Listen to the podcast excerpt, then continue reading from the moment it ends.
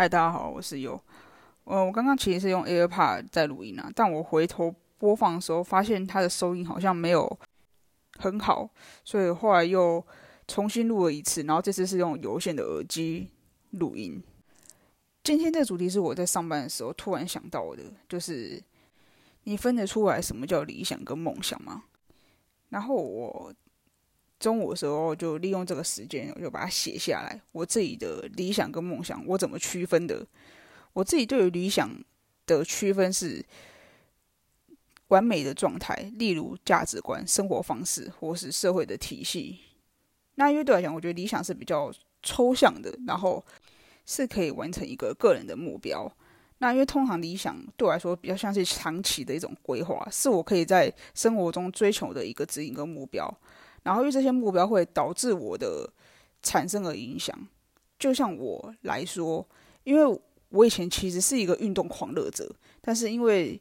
出了社会之后，就有一段时间对运动就有点排斥。但是我在去年的时候，因为我妈痛风的关系，然后导致我有所警惕，我就开始又重启了跑步的人生。那一开始的话，我连跑一圈我都跑不到。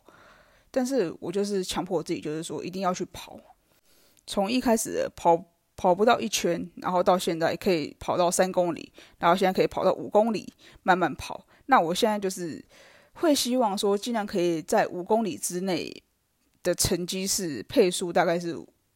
五点多，因为有些跑步的人应该知道会有个东西叫平均配速。那我现在平均配速大概也是六点多啦，就是可能六一三或者六五吧，就是有点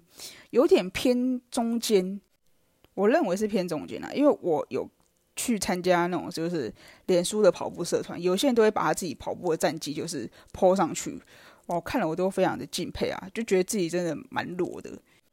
但我也不会因为觉得自己跑比别人慢，我就放弃不跑步，因为跑步这个东西本来就是循序渐进的努力。像我以前基基本上来讲，我只要跑步，我也是可以跑半个小时啊，可是我平均配速永远都是在七，但是我现在有进步到说可以。往前到六点一三，我对我来讲觉得这是一个很大的动力，而且我也是觉得自己进步很多啦。那因为理想就是你可以慢慢朝着这个目标前进，所以我现在就是很努力的在朝着往六公里半小时的目标前进。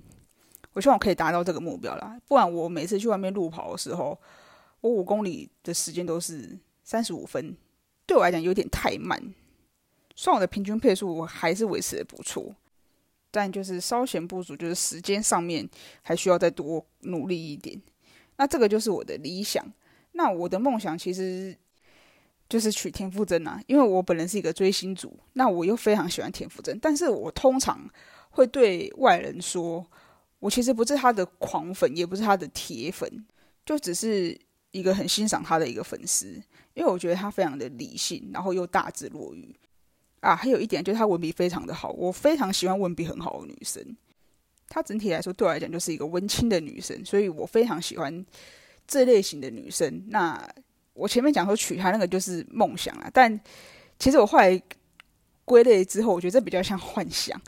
如果真的要硬生生讲一个梦想的话，其实我国小最大梦想是当国家队的国手，因为我以前就是体育非常的好。我任何的学科、数科都不行哦，可是我的唯一的强项就是走体育。我以前成绩就非常烂，就是国音数啊、音乐全部都不及格。我唯一及格就是体育，因为以前小学的时候，人家不是随随便便都可以考九十一百嘛？诶，可是我没有，我就只有体育很好而已。那我现在回想起来这件事情的时候，我觉得很有趣。很有趣的点就是，我好像只能很专心的做一件事情，然后并且把它发挥到一个极致。那也许我在这方面就会变成一个。佼佼者之类的，而且因为我国中的时候呢，是全班唯一一个女生倒数第二名的女生里面倒数第二名，倒数第一名是一个男生，所以我们班导呢非常讨厌我。而且因为以前老人家的观念就会觉得说，会念书的学生就是好学生，不会念书的学生就是坏学生。那偏偏我又很喜欢跟我们班的男生一起瞎搅和，所以那时候我们班导就有跟我妈讲过一句话：你要不要带女儿去看医生？你女儿是不是有过动症？因为我以前就很嗨嘛，就静不下心。而且我们国中班导说我过动这件事情呢，我妈是到了两年前才跟我讲。我可以理解妈妈的心态，她可能觉得说让小孩子听到会很伤心。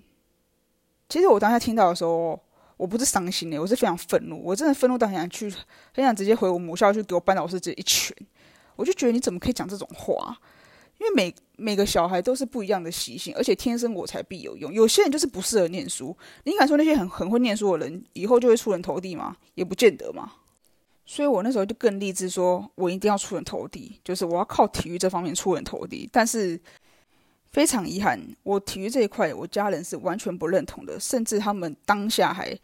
立下毒誓说，你在台湾念体育就是没有前途、没有未来，所以不准给我走。那在国中的时候，我听到这句话，我当然是觉得很伤心嘛，因为爸妈不支持我，你唯一的后盾都不支持你，那谁还会支持你？所以，我其实对亲情这一块，我是非常的没有太多的爱吧，因为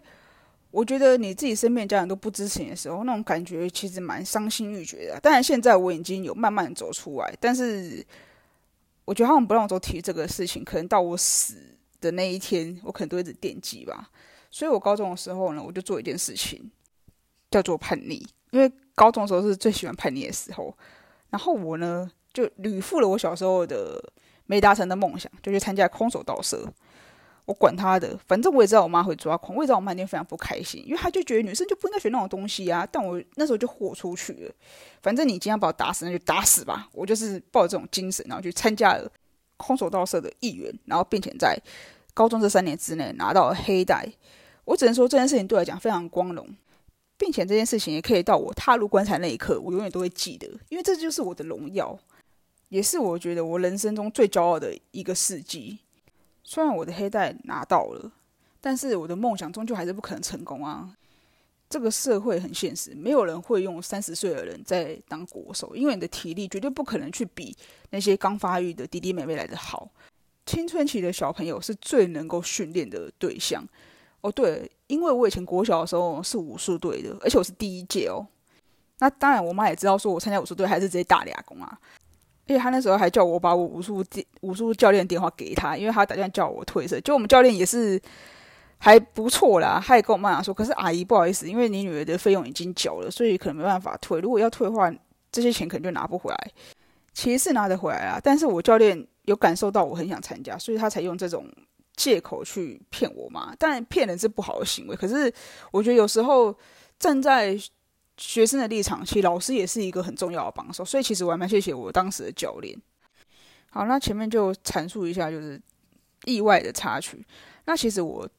当时的教练就跟我们讲过，说如果要当国手的话，其实最最好的时间就是从国小然后到高中这段时间，因为你这段时间是你。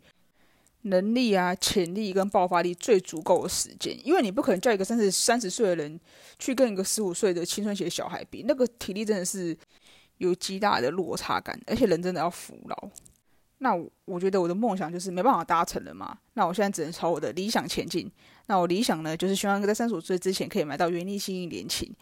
那如果大家不知道那什么，没关系，我现在就来科普给大家，那个是我非常喜欢的一间大安区的亿万豪宅，因为。那个之前全年的董事长林敏雄先生就住在那边，所以我非常的喜欢那一间，而且他出去的就是大安森林公园跟建国花市，我就觉得我可以去那边跑步跟买花。其实买花是为了我妈啦，因为我妈很喜欢花，所以我想说我一定要达成这个目标。这个虽然有点天方夜谭，但是就是继续朝这个目标前进，因为这个是应该可以先达成啊，希望可以朝这个理想前进。好，那这集就先到这边，就是谢谢各位听我的废话，拜拜。